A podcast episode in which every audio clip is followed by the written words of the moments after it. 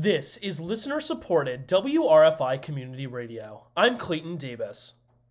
The Tompkins County Health Department is announcing a new COVID 19 vaccine registry. The registry is meant to help better distribute the vaccine in Tompkins County. It will collect information from eligible individuals and allow the health department to communicate directly with those eligible when doses become available. A link to the registry can be found on WRFI's website under COVID 19 updates.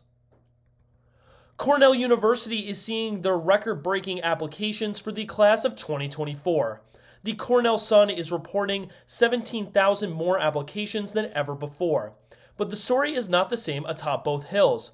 The surge in applications for Cornell trends with other elite schools, but it is paralleled by a decline in enrollment at less selective schools like Ithaca College.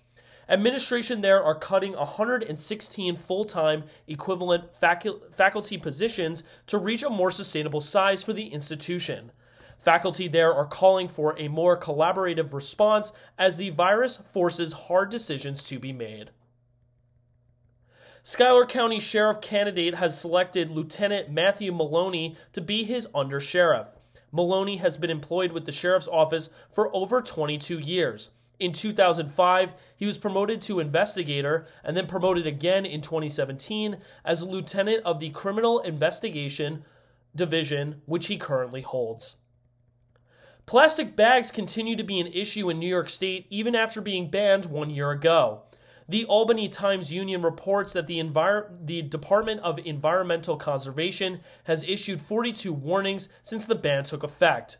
As of yet, no fines have been issued, which could cost a business up to $500. Andrew Cuomo's new budget proposal would allow for plastics such as polypropylene to be reused, but environmentalists are skeptical, stating that this might be a step backwards. There are nine new cases of COVID 19 in Tompkins County for a total of 123 active cases. In Schuyler County, there is one new active case for a total of 17 active cases. Tonight, sunny with highs in the low 50s. Tomorrow, partly cloudy with temperatures in the mid 30s. This is WRFI News.